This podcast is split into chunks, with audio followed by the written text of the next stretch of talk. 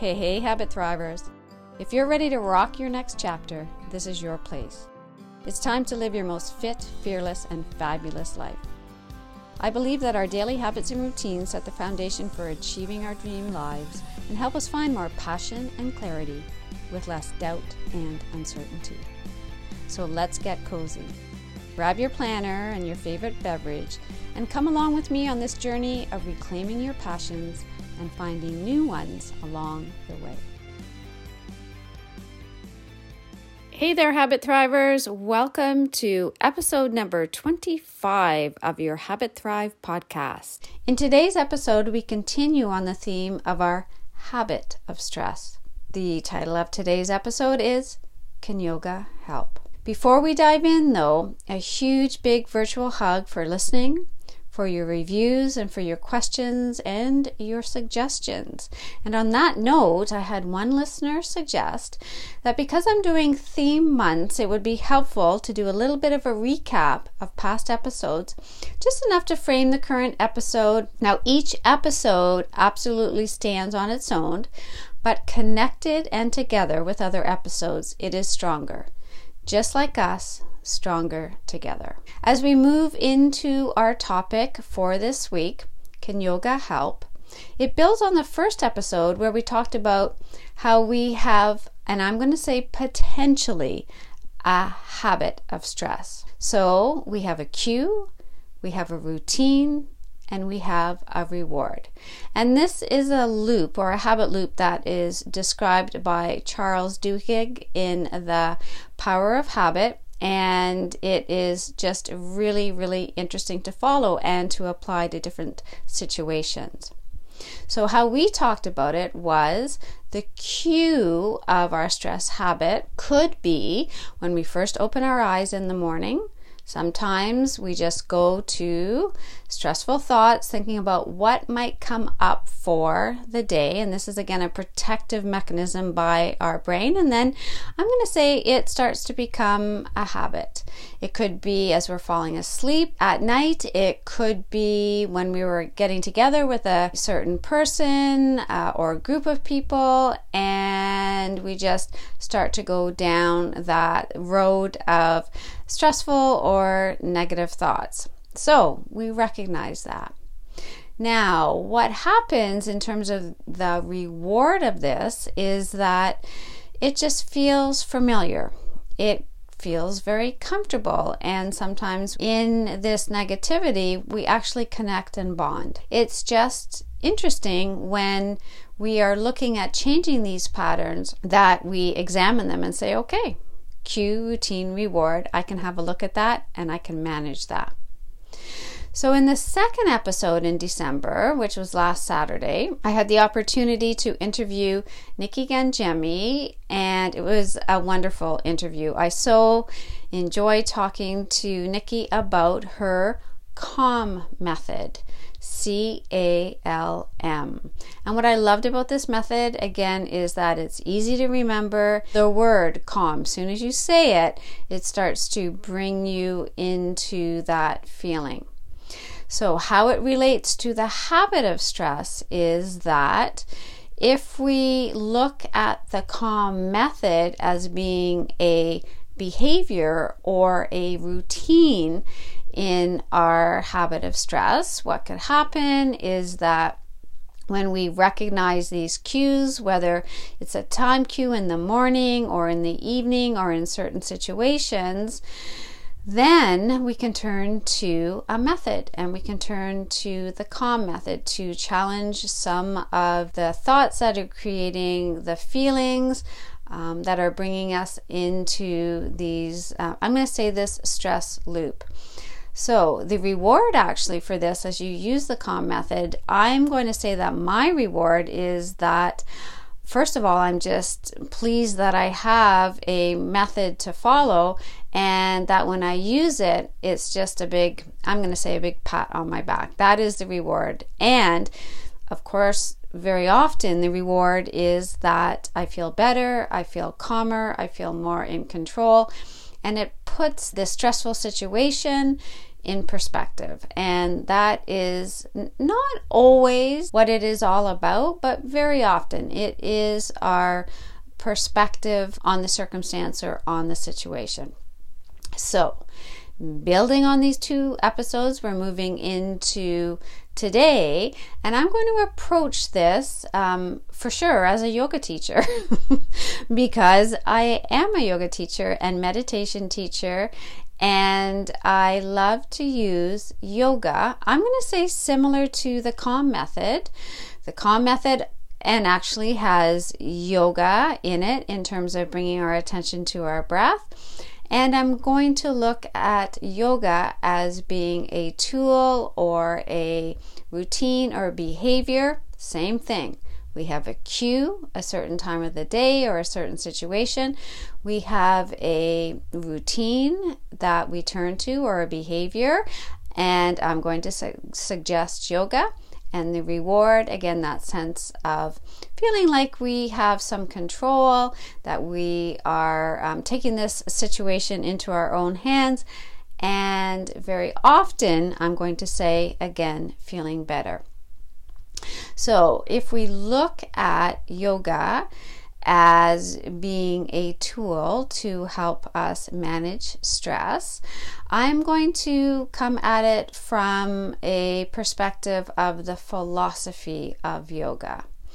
And right back to the beginning of my of my certification, this is what I have always appreciated and what drew me to my certification at the Esther Myers Yoga Studio in um, Toronto, Ontario is the all encompassing approach to yoga.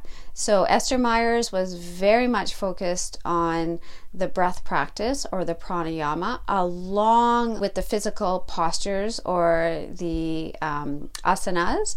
And the third part, and this is how actually was introduced to me through a guest speaker coming to the Esther Myers Yoga Studio during my certification was looking at the three aspects of yoga. So I don't want to confuse this with the eight limbs, that's going to be another episode. But the three components of yoga being the physical asanas, the breath practice or the pranayama and the meditation. Now, as all of those come together and through the writing, the Yoga Sutras, ancient writings um, and philosophy of yoga, the purpose of yoga being to quiet the chattering mind with the goal of quieting the chattering mind to reduce our suffering.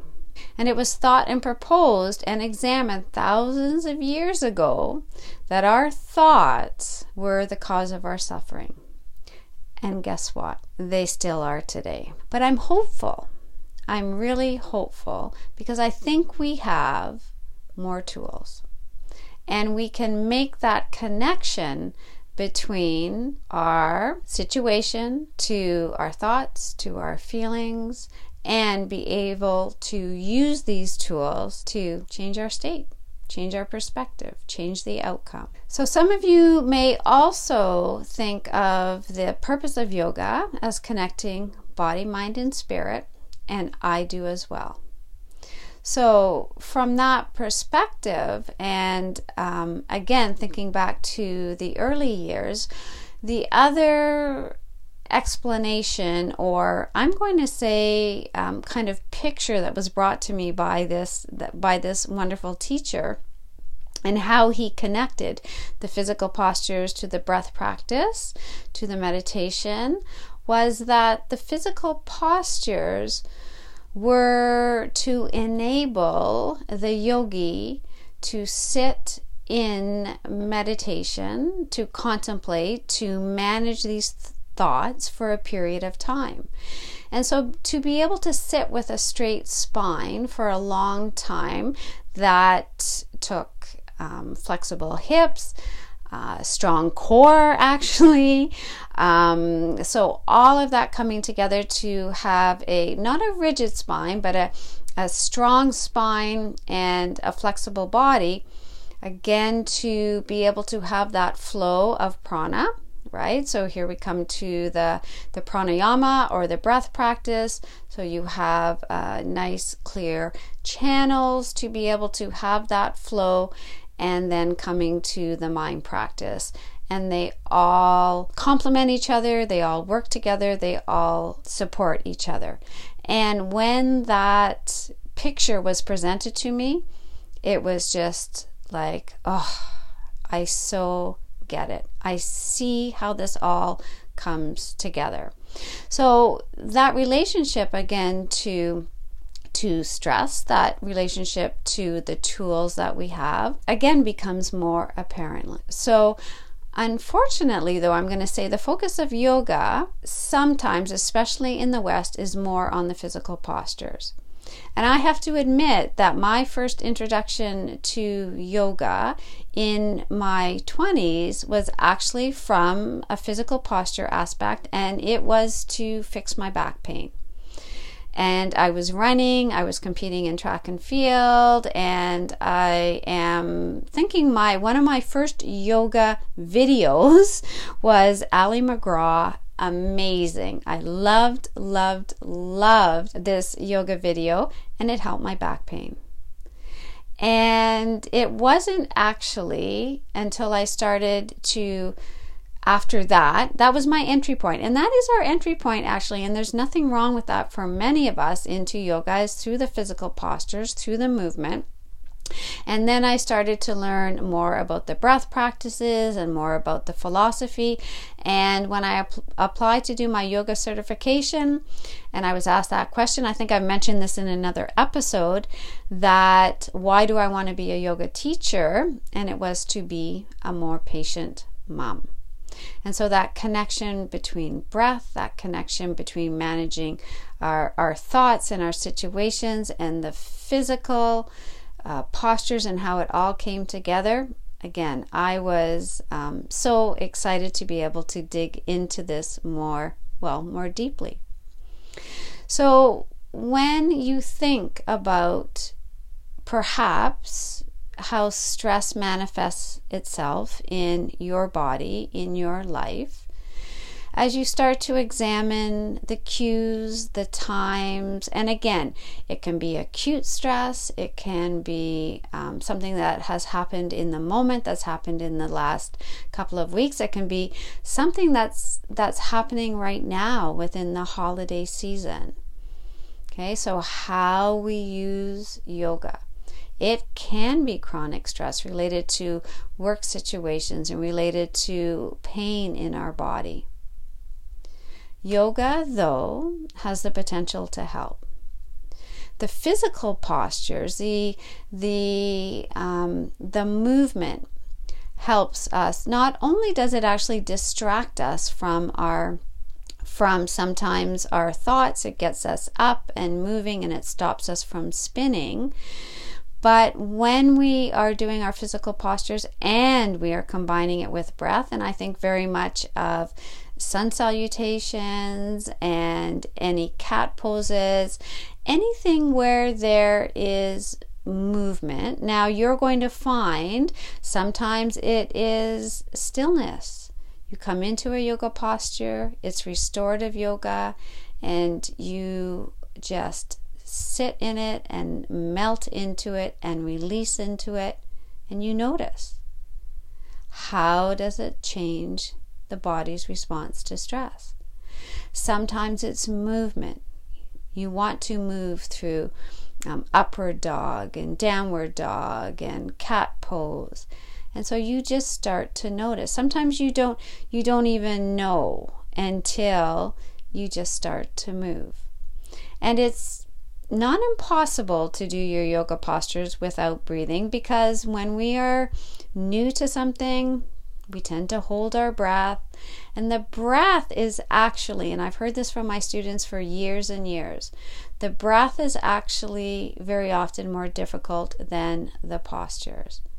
And so I'll say just move. That is your entry point. And then very often, if stress manifests itself in your body as tightness in the jaw, as tightness around the neck and the shoulders and into the into the low back and into the hips, movement is going to help. Because stress can sit in the body, in the tissues, in the muscles. Now, the breath, if we simply even sit, we're in, in a situation, for example, that we perhaps are it, it doesn't make sense to start to move. We're standing in line somewhere. We're uh, we're at a christmas event or party or event. We bring our attention to our breath. And we just feel the exhalation lengthen. We feel the inhalation again as we have done for most of these episodes at the end right we feel the lightness and the softness of the inhalation and we let the exhalation lengthen. And what that does is it stimulates the vagus nerve that runs from the brain to the belly. Within a few breaths, it brings us into that relaxation response. It shifts us from our sympathetic nervous system into our parasympathetic nervous system, into the rest and digest. And so, after a few breaths, we're feeling more relaxed, feeling more control or in control, and feeling better. And so we have the physical postures, we have the pranayama that we can separate. We can do those on their own or they can come together. And through meditation, again, that can happen with the physical postures, with the breath. So at the end of a practice or at the beginning, or again, like pranayama and like the physical postures, meditation can be on its own. And it gives us that chance to explore our thoughts, to manage our thoughts. I like to say to dance with our thoughts. So now, often I will also say in mindfulness meditation that we realize that moment when our attention has left our breath and our thoughts have gone on to that hamster wheel and they're spinning and they're they've got their own kind of momentum around and around and around. And what happens during meditation is that when we notice our thoughts, and I'm going to say another image sometimes is a monkey swinging from branch to branch, and there go our thoughts. And in mindfulness meditation, we realize that, we notice when that happens, and then we simply bring our attention back to our breath. Now, I said simply because you may have to do that over the course of a even a 10 to 15 minute meditation. You may have to drag your attention back to your breath a hundred times. And that is your meditation.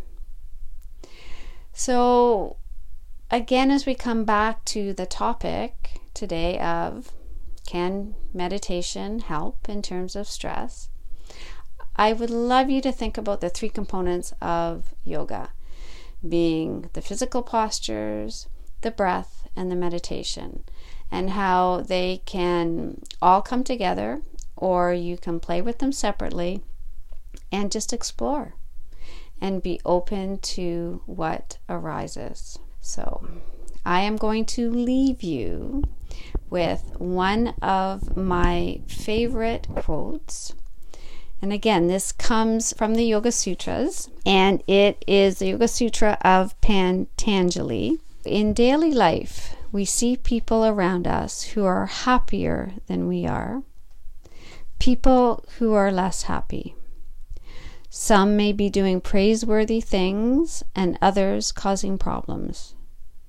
Whatever may be our usual attitude towards such people and their actions, if we can be pleased with others who are happier than ourselves, compassionate towards those who are unhappy, joyful with those doing praiseworthy things, and remain undisturbed by the errors of others, our mind will be tranquil.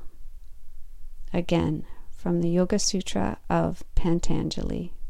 I have this up on my wall above my desk, It is one of my favorite quotes. And again, it is a translation. If you search this up on the internet, there are various translations of this particular Yoga Sutra. And I would say to choose the one that speaks to you. This is the one that speaks to me, and I'll put it in the show notes as well. And again, I'm just going to repeat the last part. So, whatever may be our usual attitude towards such people and their actions, if we can be pleased for others who are happier than ourselves, compassionate towards those who are unhappy, joyful with those doing praiseworthy things, and remain undisturbed by the errors of others, our mind will be very tranquil. I'm going to leave you with that. Just let that settle in. Come back to your breath. Inhale softly. Exhale long. And I'm sending you a big virtual hug for this week. If you love this episode, I guarantee you're going to love exploring all the amazing opportunities that await us in reclaiming our awesomeness together. So come on over to my Facebook group, Women's Wellness Community for women wanting to rock their me now years, or let's connect over on Instagram at Habit Guru 365 and make the Habit Guru podcast your healthy new habit.